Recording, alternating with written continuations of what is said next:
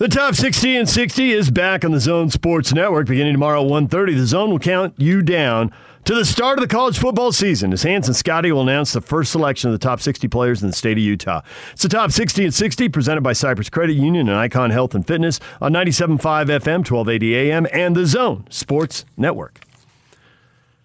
DJ PK, it's 97.5 at 1280 The Zone. Time to welcome in Mike Smith, Utah Jazz analyst for AT&T Sportsnet. Mike, good morning.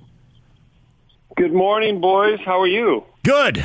Mike, we have an important question for you as a guy who played for the Clippers, broadcast for the Clippers, lived in L.A. yes. Basketball fan etiquette. Can Jazz yeah. fans chant beat LA during this series, or that's a Laker Dodger thing and the Clippers and Angels don't get to get in on that? Oh, my goodness that we battled that for years, right? Uh, being a Clipper Clipper player, I didn't know much about it, right? Like uh, growing up here in LA, I did grow up in LA, so maybe 15 minutes away. Uh, but for the last 30 years, I've lived an hour away. So I don't know to put it in Utah geography. I grew up in, let's say, Holladay kind of to Salt Lake, and now I live in Provo to LA, if that makes sense.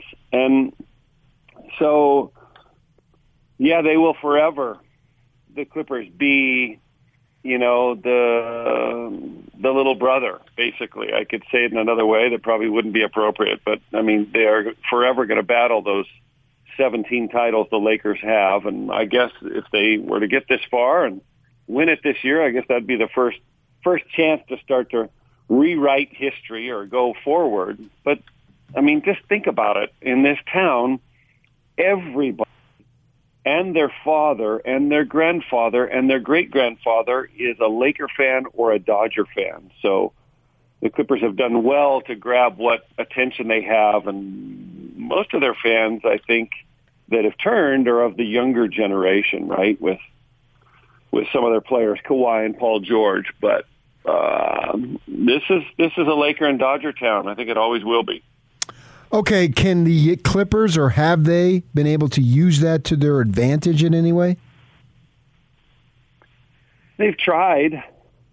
You know, they they've tried.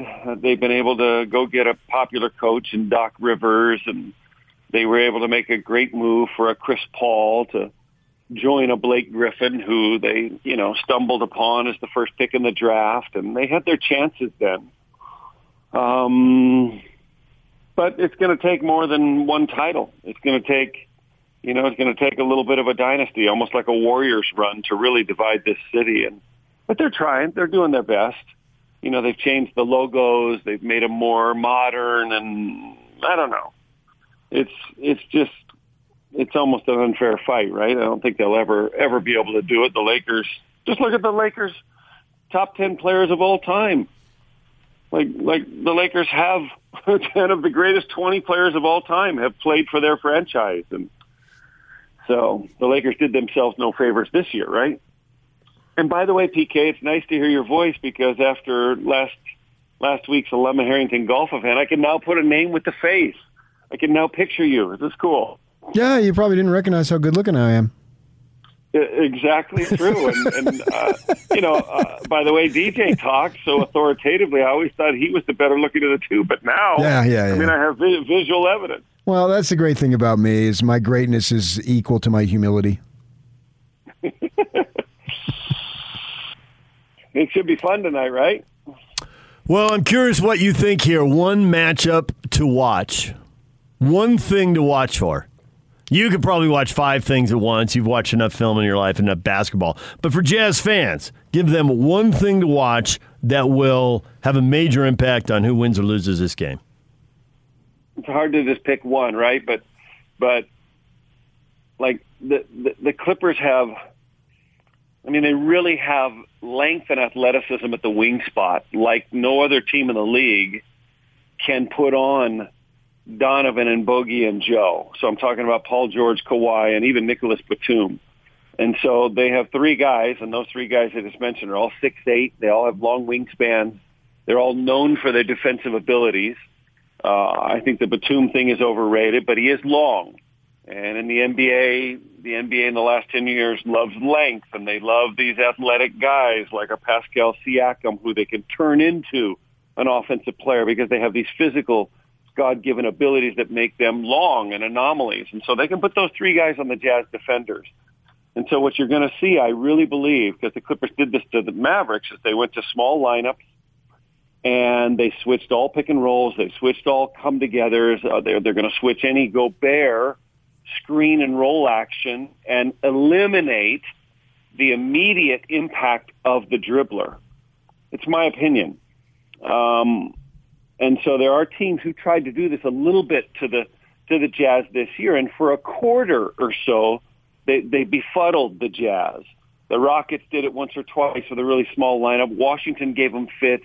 even Phoenix would take Ayton out of the lineup and kind of go small and you know have Booker and Mikal Bridges and these longer crowd or these longer wing def- everything and eliminate. You can picture it, right? You can picture Ingles and how much advantage he typically has off a a Gobert screen set and you know, then Joe getting a little advantage going left, which is either a drive and a kick or a lob to Rudy or his little left-handed layup. And so that's that's one thing to watch for is that small lineup. But to counter that, and the thing to watch for, this is the one thing I would say that really is the key to the series, other than the Jazz shooting. I feel like Conley, when healthy, will deliver. I feel like Clarkson will deliver, and Mitchell's going to deliver because they're that good. If Bogey, Ingles, O'Neale, Niang, those four shoot well, let's just say shoot their averages in the series, the Jazz will win. But the matchup for me is Gobert on the offensive end. Whoever they guard him with, if they guard him big with Zubac or if they go small, Ibaka I hear is out tonight, but uh, may be ready for other games. But if they guard him with a smaller guy, or even if they do this switching I'm talking about, Gobert has to roll he has to roll with authority. And then DJ and PK, he's got to catch in traffic.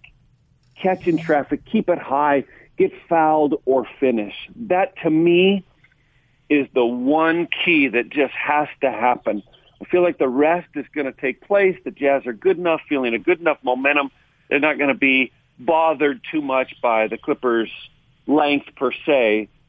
If Gobert becomes that that factor, so I'd say that's I feel like he'll deliver on defense, but on offense, if Rudy is strong and tough and catching lobs and finishing, um, I think that the series swings the Jazz way.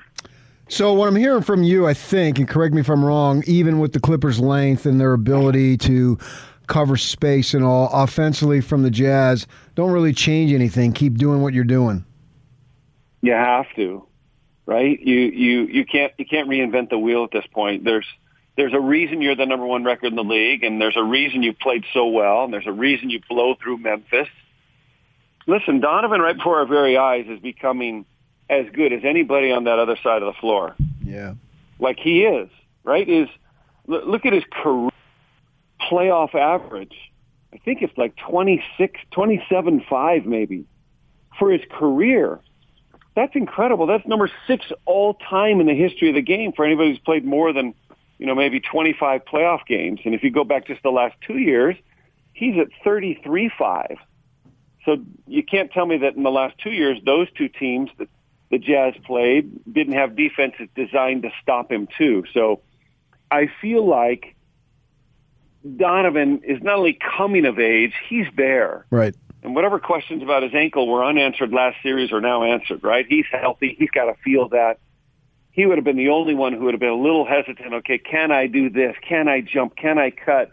Those answers are all, those questions are all answered now. He's ready to go. His shot looks unbelievable. And yeah, PK, I feel like they're they don't need to change.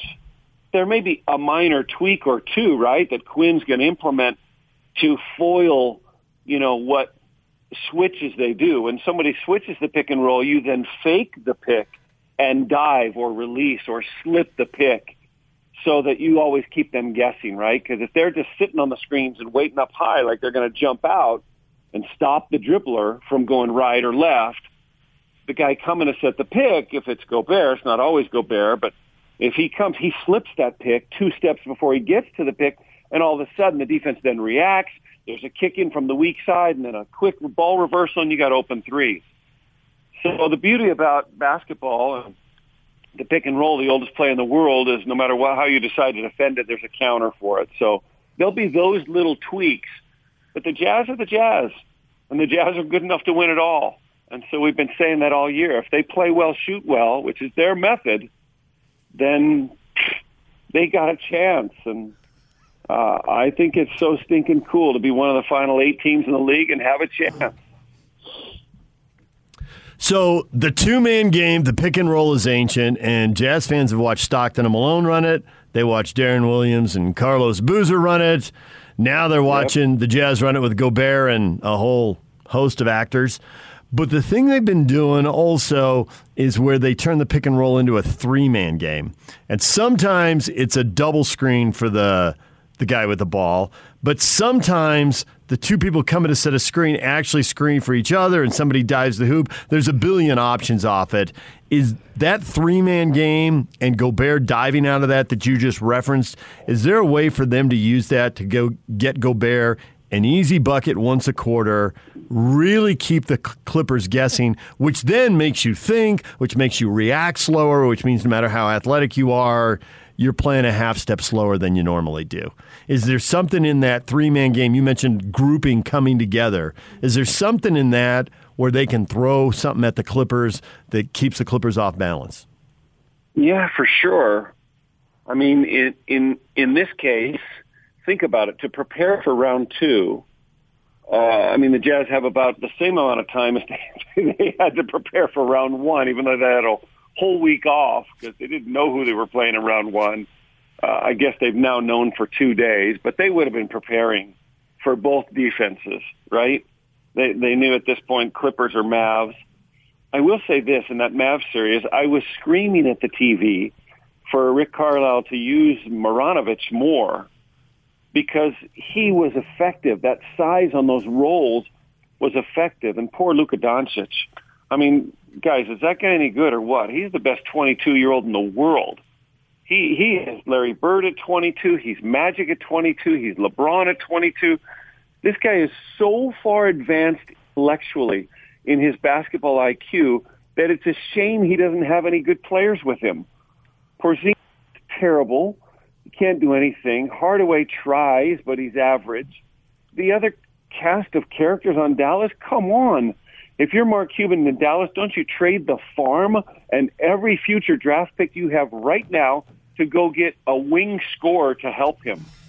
Go get Bradley Beal. Go get some wing scorer to help. Luka is that good right now. No draft pick you get is going to catch up to the level of – a, a Luka Doncic.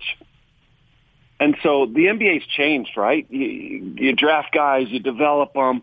The NBA is kind of like win now. Brooklyn's proving it. The Lakers proved it last year. The Jazz are like this old school, great franchise that's so successful because they're so well coached and they draft so well and they develop so well that they're competitive every year, that they do it in spite of being able to get a high draft pick or a significant free agent yet. The trade for Conley's brilliant. The bogey get is awesome. You got to say hats off to the Jazz. Not only bring that whole Luka thing up is because I was just screaming for Marjanovic to get more time because he needed another option in there. Basically, was playing one on five. So it's a long way of answering. Yes, Rudy's rolls are important. Again, he's got to catch and be strong. But yeah, whatever preparation Quinn can do.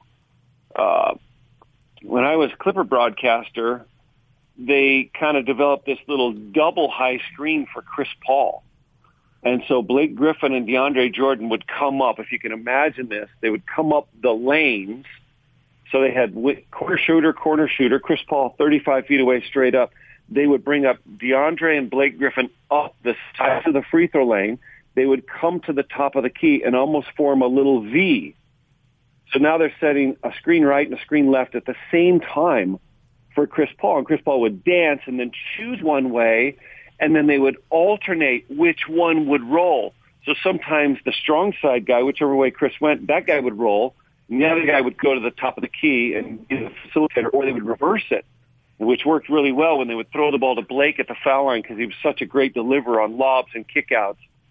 So there's there's many things you can do. when you involve a, a second picker. Those second picker can be in line too, horizontally across the court. Here comes Gobert. He rolls. Now Conley's going left. He's got a little advantage, but they switched it. He's got a big defender. Boom! Here comes the wing shooter to set the next pick. And so it's it's going to be fun.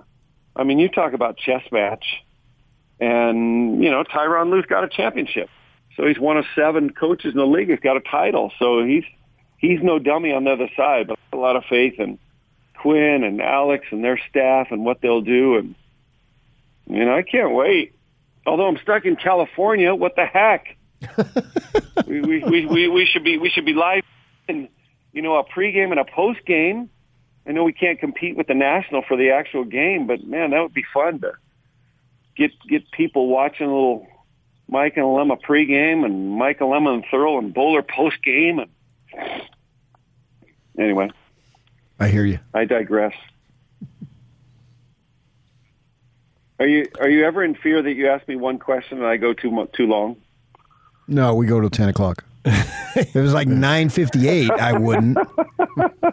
but but at eight fifty, I'm okay. We got You're time. Okay. We'll roll with it. We'll adjust. I assume that this is going to be a long series. The Clippers got Paul George and they got uh, Kawhi Leonard, and they've played three playoff series, and they've had a six gamer and two sevens. So I assume this is going to be long. It's the only thing they've done is play long series. Are you assuming this is six or seven? I do, yeah. I do, yeah. The Jazz are good enough, and I would think Vegas has the Jazz as the favorites. I don't like know those things or look at those things. You guys might be aware of those things. Uh, I think home court's going to be a huge part of this series. Uh, to this point, they have not opened up Staples Center uh, like they have Vivint, and I know we're going to increase capacity uh, for round two. So the place is going to be rocking. That's you know that's five points a home game, in my opinion. Those things matter. Those things really help your ancillary players. So call them your non-superstars. You know, Georges Niang and Royce O'Neale, uh, Bogey. Those guys are going to shoot with greater ease and flow under the home confines than they might on the road. And people say, "Oh, come on, Mike, those are pros, and it doesn't matter where they play." But yeah, it kind of does matter a little bit, not to the stars usually, but to the other players. Sometimes that's just that extra little boost of confidence they need and that little roar of the crowd, the anticipation, that awe, that collective awe in the air when the guy's open for three, the ball swung and here's Niang pulling up and you can just hear that crowd. It almost helps you hold your follow through a little better. I know that sounds almost too analytical and too deep, but it's actually true. You can feel it.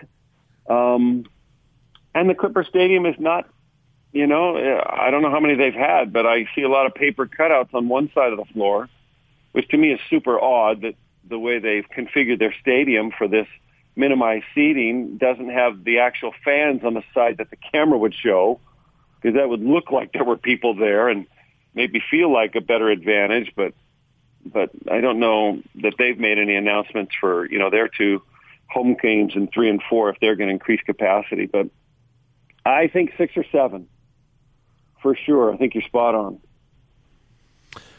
Well, as always, we appreciate the t- time, Mike. We're sorry you're stuck in California, but you don't have to go to the beach and make the best of it. it is nice weather here, but you got nice weather this time of year. It's colder here, that's for sure.